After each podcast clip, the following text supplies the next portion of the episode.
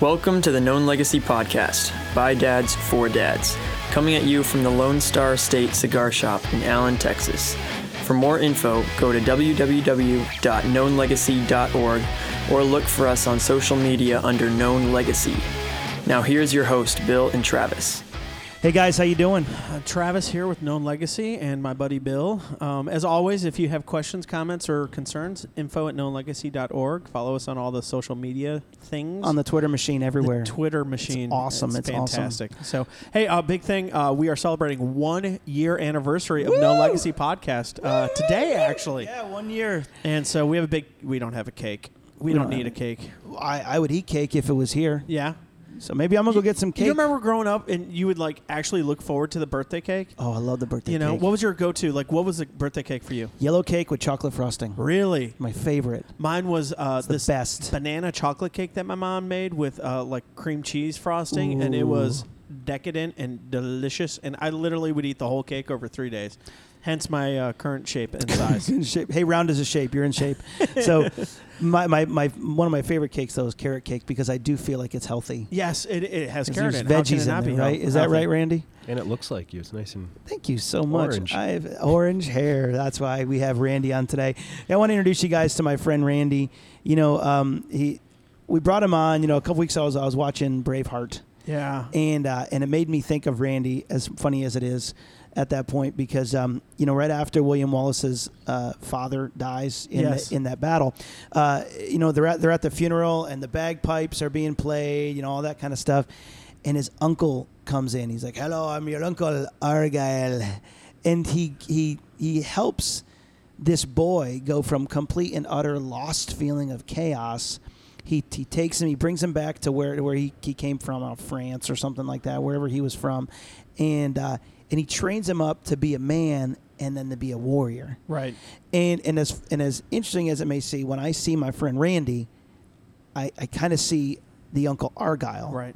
And isn't it interesting? Back in the day, it was really the family's responsibility to do that. Like there was no question, there was no hesitation. It was a Yeah, you, family. just, you did it. But today, that family sometimes, for whatever reason, is not able to or not willing to. And so we have these other options um, in our culture today that I think we're going to talk about, and it's going to be pretty powerful. Yeah, yeah, and one of those big options is is adoption, and I love hearing the story of rescue that Randy has uh, as as he adopted seven s- Six. We six have eight kids total. Yeah, my math is terrible. so So biological six adopt.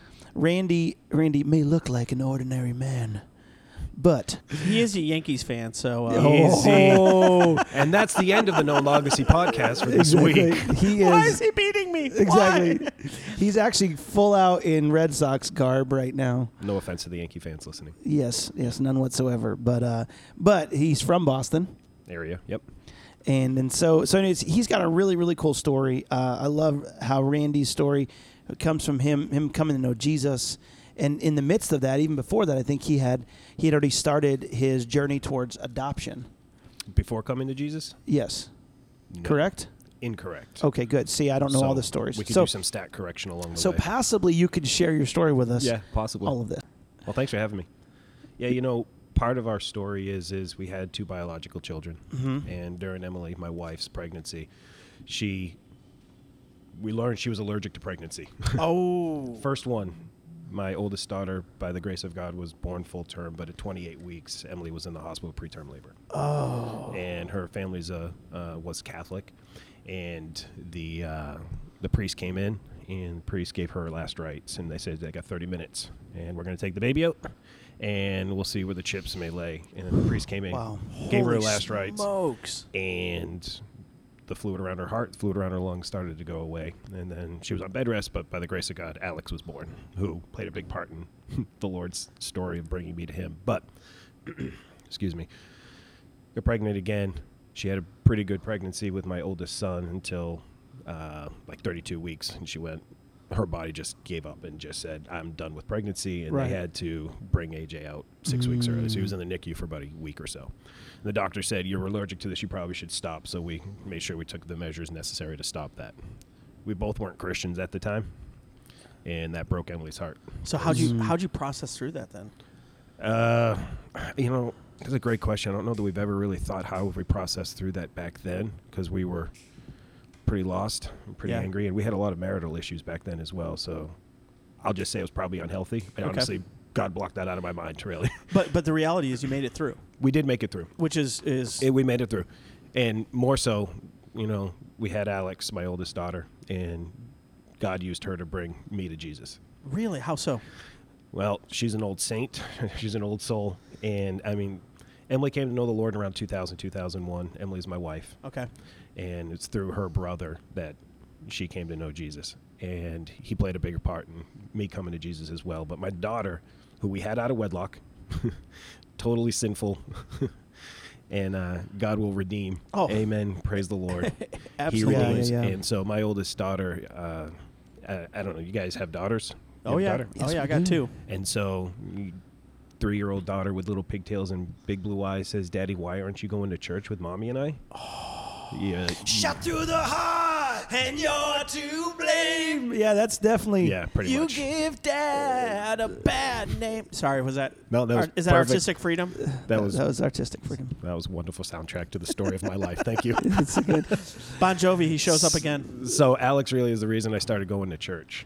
'Cause I was it was easy to tell Emily no. Yeah. It wasn't very easily to tell my, It's my oldest amazing. daughter no. And so through that journey, we came to, we both became uh, believers in Christ. Started Mm. gave our life to God. So cool. and what God told me, the two things He told me within the first couple months of being a follower of Him is, you got to stop listening to the music you're listening to, right? How awkward Mm. Then and I'm- goofy is that stupid thing? I'm really sorry about what we just did then, right there. no, that was just fine. We, we've we've matured. We've grown now. so We obviously I love haven't. this. How, I'm, That was a very backhanded compliment. Well Yes. done, Randy. Well um, done. We've we've grown up. we've grown. We're real people now. So it's just funny when I tell people that, right? I tell people I went from Corn and Metallica and Pantera to Wow Worship Yellow and Chris Tomlin. Oh, thanks, Lord. What a change! So there was that. that's that would crazy. be called the desert years. Yeah. You know, Desert Israel years. had it, Jesus had it, Yeah. and you had I your had- desert yeah, years of it was- wow worship. Wow Worship Yellow. Yellow. yellow. So there was that, and that wasn't really huge. The bigger one was sitting there and wrestling with God as I started to learn what a quiet time was and realizing that by my telling my wife that I didn't want any more kids, because she was pushing for adoption for years, yeah. by me telling her no, I was actually withholding the calling in her life. Wow. And so that was my real, I mean, the music thing was the first thing I really understood God was telling me, but that was the real life impact. Right. Time that I heard God te- like When did speak you to me. recognize that in the midst of everything? I was, let's see, we I came to know Jesus in April of 05, Yeah. and we brought in our first two daughters in February of 06. So not so he, very didn't- he- far. he didn't waste any time. there was no time wasted. I mean, uh, Emily had been asking and praying and seeking God on what it would be like to have a, a larger family. And I want to say this out like publicly. Emily will tell you all the time. She didn't do this as a ministry. This wasn't her call in her life at that moment as a ministry Right. because God knew if we knew, we probably would have said no. we we Time would have out. we would have not run to the city. We would have run the opposite way. So, um, so like I said, we Mm. so had- it's your Nineveh. yeah, exactly right. And so once I, it was pretty funny. Once I told him, like, I think God's really telling me we need to adopt. I think she had the papers in her back pocket ready to go. and she's like, Where'd they come "Sign." from? She had the pen, pick your finger, and start signing right there. So we, we got going right away. Wow. Now, w- w- um, adoption process. I've, I've heard um, some friends of mine have been in the adoption process, and it is a brutal process. Totally. Um, and so, did you uh, like? Did you try stateside? Did you did you try for? Yeah. You know, like w- w- what or ag- agency did you go with? Like, what was your? yeah journey there? So we went with an uh, adoption agency. So we were living in Midland, Texas at the time, Okay, and we went. with- Sorry. yeah, I know. more desert. Love you, Midland folks. We went with a, uh, an organization that was out of Washington called WakeCap. And Okay. so it was a private adoption. We, did, we were ignorant, right? We didn't know what to do. We just knew that we were going to adopt kids. Right. Didn't really know much about foster, didn't know much about private. Just So Emily found this organization. I don't even know how she found it, but we went through this organization called WakeCap out of Washington. And the process sucks. Like, Oh, it I does. tell I tell people when I talk about adoption all the time, adoption, while is the beautiful picture of Christ adopting us into heaven, it's horrible. It shouldn't be a thing Right, because it starts from a, a place of brokenness. and it, it's so expensive, and it's Mm. Totally. it's it's the waiting and the emotional roller coaster of, Yeah. of that phone call, not that phone call, that possibility. All of a sudden, it's ripped out from underneath you, and Yep. it is absolutely brutal.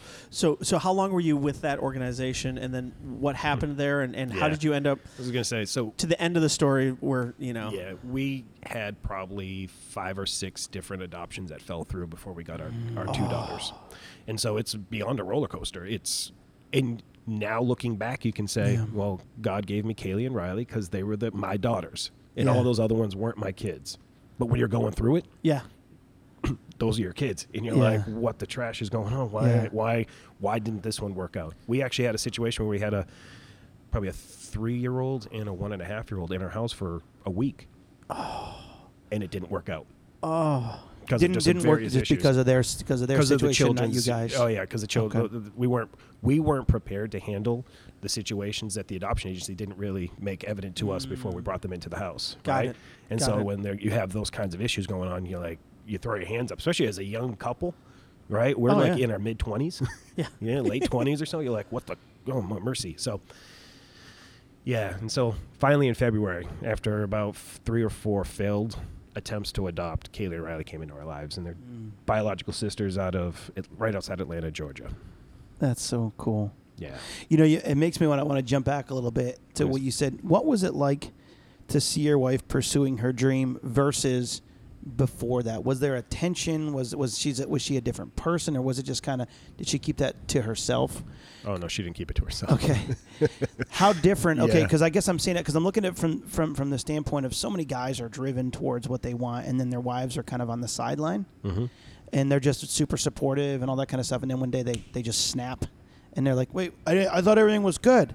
And so I'm just wondering, even if you could walk through a little bit of that, like how, and I know it's been a while, but how, how was she beforehand versus how she was when you're like, let's do this. And you kind of got on board with this, with her dream. I think it came down to the fact that there was frustration for her, Mhm. but that frustration was aimed at me because I was blocking her pursuit of what God was calling her to do. And Okay. then when I finally got kicked in the rear end by God, we ended up being frustrated together at the whole humanistic process of what adoption looks like. Right? So it's a little bit, we're Mm. Yeah. actually going to battle together as opposed to me being kind of the blocker of going to battle. You know what I mean? Yeah. Yeah. You know, um, that's cool. uh, We're, we're, this isn't the plan, but uh, one of the things you brought up that I thought would be good for all of us dads to wrestle with is: Do we know the dreams and the callings of our wives, and are we actually helping them pursue those, or are we unintentionally or, or intentionally somehow putting up roadblocks, um, or just lack of support in what that may or may not look like? And I'm I'm convicted because I'm like, I know my wife's a teacher, but I don't know if I really have taken the time to listen to her heart to say no no no this is your passion Yeah. this this is what you actually wake up for and how do i help you achieve that and so dude, that's Yeah. How Good do, you, words. how do you help your wife unlock the everything that God created her to be? Yeah. And then how do wives help you unlock what you've been created to be? That's that's a picture of what the marriage that's a is. great Yeah, mar- yeah. that that would be a great marriage most marriages never get to that Exactly. point though Yep. Well, and even even I think as you're saying that, I think there's this shell that kind of grows up on some women that a guy tries once, and then he's like, "Well, she don't, she she didn't want to talk." Yeah. And then then we we almost look for the excuse yes yes before it. So Yes. so I think the challenge, and I love that you're. That, I guess that's why I wanted to circle back to this is that that you didn't stop. You pursued the heart of the Father, and you let God kind of beat you up about it, Yep. like because because we really being one flesh is what that is is pursuing pursuing the heart of your wife to go. What makes you come alive? right And then when we stop that, we're we're denying the Spirit's work as one flesh together. So I love I love that you did that you stopped, but I know that just like you're saying, take account. Maybe it's worth guys this week saying, "Hey, I'm going to talk to my wife and say, what what do you love? To, I know you're working as a banker. what do you really want to do? Well, you know, and, and then allowing them to, to process that, and then asking them again, and asking them even if you have to put on your on your phone, schedule it down. Hey, in three days, I'm going to text her again and go, what we, we talked about this a few days ago. What do you really want to do? What Right. makes you alive? Yeah. Yep. because they've been living in the routine and just the absolute driving force of laundry, dishes, cleaning, job, kids, homework. They haven't had a chance to dream, and so giving them space or inviting them to, it may take quite a while. But I love that. Make it a routine to, to ask that and see what God's been doing with them. Yeah. that's that's powerful. All right, that's all for that we have today. yeah, right. no, I'm just kidding. But keep so, going, I'm anyways, sorry. keep Yeah. going. Keep going. Yeah, so we adopted Kaylee and Riley in 07. How old and were they when you adopted them? Kaylee was two and a half and Riley was one and a half. They're 13 months apart, and Okay. they're now 15 and 14. Is it an open adoption or was it a closed adoption? No, closed adoption. Okay. And so they're African American, so it was very obvious that they were not born of our loins. They aren't your real kids. I mean, I tell Riley all the time she gets her good looks from me, but she doesn't, she doesn't buy it. But How no, old are they now? Uh, 15 and 14. Fun ages. Dead silence. That's what I Fun give you right there. Ages. They are ages. They are. Leave me alone. I just want chocolate. Right. So we brought them home, and I know Emily will listen to this and probably correct me on dates, but I believe it was February of 07. We brought them home. Okay. And then later that month, or later that year, I went on a missions trip with our church out in Midland to Liberia, Africa. And by God's providence and happenstance, the people who ran the U.S. side of the uh, orphanage that we served at went to our church in Midland, Texas. Wow. And Emily was friends.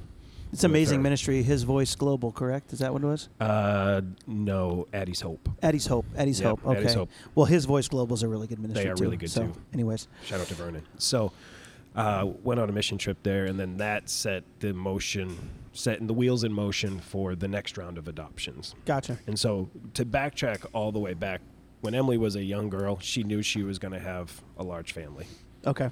This wasn't a God put it in her heart, but it wasn't an overt. My ministry that God has called me to is to save the orphans and save the children because that's what God says to do. That just it just was she wanted a large family. I believe the Yeah. children are future. And while I knew God said to stop, I love that we're just hijacking him by singing Yeah, that's random great. And I'm just gonna keep 80s talking through songs. it. and while I knew God said, you know, you need to go and adopt, it still wasn't a well. This is the ministry God put in our hearts. Yeah, it yeah, was, yeah. It wasn't I'm like a- blocking my wife from being what she was created to be. Have you ever met my wife? She's the most compassionate, loving, caring, nurturing person in the world. You definitely and outpunted your coverage on that one, by far way by by far. far in all areas. So went to Liberia, came back, and uh, the pastor that was over there ended up calling our house saying we've got kids available to adopt. Yeah, put us totally on the spot, and it was three kids, and we said no. I said no. Emily said sure. I said no. And then Emily had to go out and do something, and God kicked me in the rear end again. And she came back from that errand. I'm like, oh, yes. so we're going to adopt three kids. And so talk about the journey of adoption and how, how like painful it can be. Yeah. That was a year long process. And halfway through that year long process, the way that orphanage worked was a lot of those kids weren't true orphans. A lot of those kids were orphaned by poverty. Gotcha. So the parents Gotcha. still lived in the area. And there was this, uh, I want to say, raid on the orphanage where a bunch of the parents came back and said, either you pay us or we're taking our kids out of here. And the three kids that we were supposed to adopt were taken out of there. So we had, I'm looking at my van out there now. We have a 12 passenger van we had just bought, sweet. moved our house into a house that could support the amount of children we were going to have. Right. And now we're sitting here empty handed and be like, "W- well, where's our kids? we started this process. What are you doing, God? Yeah. So fast forward a couple more months. I, sounds horrible to say this way, but a new batch of kids came in, right? And some of these kids were actually orphans, but two of my sons and my daughter were in that crew. And so we adopted my Hannah. She was six and a half when she came home. She's 18 now. And then my Zeke and JD. And Zeke was 11 months old and JD was three. Wow. And they're now, JD's 15 and Zeke's 12. So, w- with the older kids particularly, what kind of culture shock did they experience going from Yeah. the orphanage in, in Africa to flying to America and then getting off and seeing decadence everywhere? Everywhere. I Yeah. want to tell everyone that we set that up, but we didn't. But the flying is just triggered the when Hannah was coming home, six and a half, seven years old, whatever she was, and it went from Monrovia, Liberia, to Senegal, to um, London, I think, London to DC, DC to Dallas, Dallas to Midland. Wow. Every time we landed, she would throw a fit. Really? Yeah. And after she came home and kind of got English better, because they do English in Liberia, but it's not the same English as ours. So once once she learned the English better, Right. she told us every time we landed, I thought we were in America, and then we had to get back in the plane. I didn't want to be in the plane. So just funny story. Wow, there. that's funny. Yeah, it is funny. So six and a half, seven. I think they were more culture shocked more than anything. I don't know that at six you still even recognize the the opulence that we live in, right? Right, But right. it was the foods that she was used to. Oh, yeah. Like she could vocally say, "I don't like your food. This is horrible. Where's my fill in the blank of what I'm used to eating?" Right. Um, and you know, we adopted one more. We'll talk about her in a minute. But the older they are, the larger the suitcases that they're bringing into your family uh, Right. of just emotional baggage and, and issues that you have to work through. Right. And I mean, she saw a lot. She experienced a lot. Right? I don't want to go too far into it, but I mean, you can use your imagination as Yeah. to what a six, seven, eight-year-old girl who's living in an orphanage with girls who are older than her, Right. And and the predators that are out there and the things that can happen. She she witnessed a lot of that or experienced Mm-hmm. some of that, and so as a young couple, now we went from two kids to seven kids in two years. Wow. Right. And so Yeah. we'd walk into a store and people would ask us, and they were all black. Right. Right. Are you a, are you a preschool?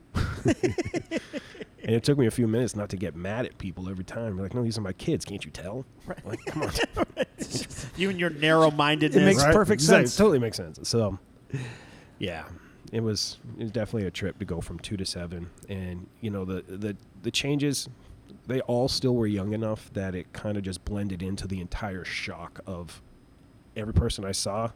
right, you took it from their perspective. Every person I saw was my color skin. Right. Now this n- white person's taking me, and now everyone I see in Midland, Texas, Is white. is not the color of my skin. Right. And so you just add all of that together, but they were all young enough that it all just kind of blended together. Gotcha. And so a lot of emotions came out in probably some really frustrating ways. So the patience of you and Emily had to be uh, exceptional. Emily is a very, very patient person. Yes. Wow. Well, you know, I, I I'm just kind of knowing the situation and seeing the people every week, and I've heard this story before, and it doesn't get old from my side, because you see the rescue going on, you see what, you see that God's hand is in is in the midst of it. But I guess even as we're kind of wrapping up this this session, there's a lot of people that are like, man, I, w- I would adopt in a heartbeat, or I would do this. Like, what would you share with the person whose whose spouse, male or female, said, "Man, I, I want to adopt," and they, they kind of shut that down. What would you say to the person who's on the struggling side of that? Well, the first thing I would say is you need to be praying about it, and you need to be praying about it together. Okay, Um, I think when you're married, and this is just my own thoughts on it, but when you're married, God's going to give you a call that may not just necessarily start with your brain. yeah, it may start in your spouses. Yeah, yeah, yeah. and so you need to be receptive to that and understand what God's calling you to be because you're one. At the end Yeah. of the day, you're you're. I tell my kids this all the time. You guys are super important, but mom is just a little bit more important because I get to live with her for the rest of my life. You all get to move out, that's a good Great point. perspective. and so Great perspective. Yeah, I don't want to just do what she wants. Just like I don't want her just to do what I want, but I want Mhm. to make sure we're on the same page. So that's priority number one. And then have the hard conversations. If you really, really feel like God's not calling to adopt, then you guys get yeah, you have to work through that tension, and Right. you have to figure out how to come to a place that's healthy for you. Yeah, Well, and I, I'll throw on the, the table too uh, foster care. Um, There's a huge need in North America of foster care. yeah, And um, I think that's a space that the church could really make an impact and individual families in the church. Um, but we're not even thinking about it. We're not even praying about it. We're not even wrestling with it. It's Yeah. kind of like, oh, it's someone else's problem. They'll figure it out. Isn't- and I think a lot of people are like, no, no, no, no. God is stirring something in you. You may not know it now, Yeah. but take the time to ask the question and wrestle with it. And I will tell you, the foster care system. We have friends that have adopted through there or just do foster care. It's it's a special calling to do that. yeah. right? Because a lot of those kids are teenagers. And, you know, my last daughter that we adopted, she was 13. And like I said, she came in with a really large suitcase of Right. stuff. And so when you're talking about the foster care system, a lot of those kids have gone from foster home, foster home, foster home, foster home, Yeah. right? So there's no continuity of a, a a relationship, like an adult relationship, a Christian relationship. in and, their and they're lives. assuming that this relationship is going to end like every other relationship every other one, betrayal yep. and so no emotional connection because i Yeah. can't handle it anymore Yep. and so takes a lot of a lot of patience and a lot of love. spirit a lot of stuff. Jesus. Yeah, a lot, of, Jesus to Jesus. come through you and to show that kid how much they're loved despite what comes out of their mouth. yeah so it's almost like the family needs to be called to it but then the church community needs to really understand what the sacrifice that family's making and what the church Yep. can do to support them spiritually maybe financially as well and just make a difference because those kids need it And I'll tell you, Emily is a part of a, a community of moms, adoptive moms and foster care moms. That's life.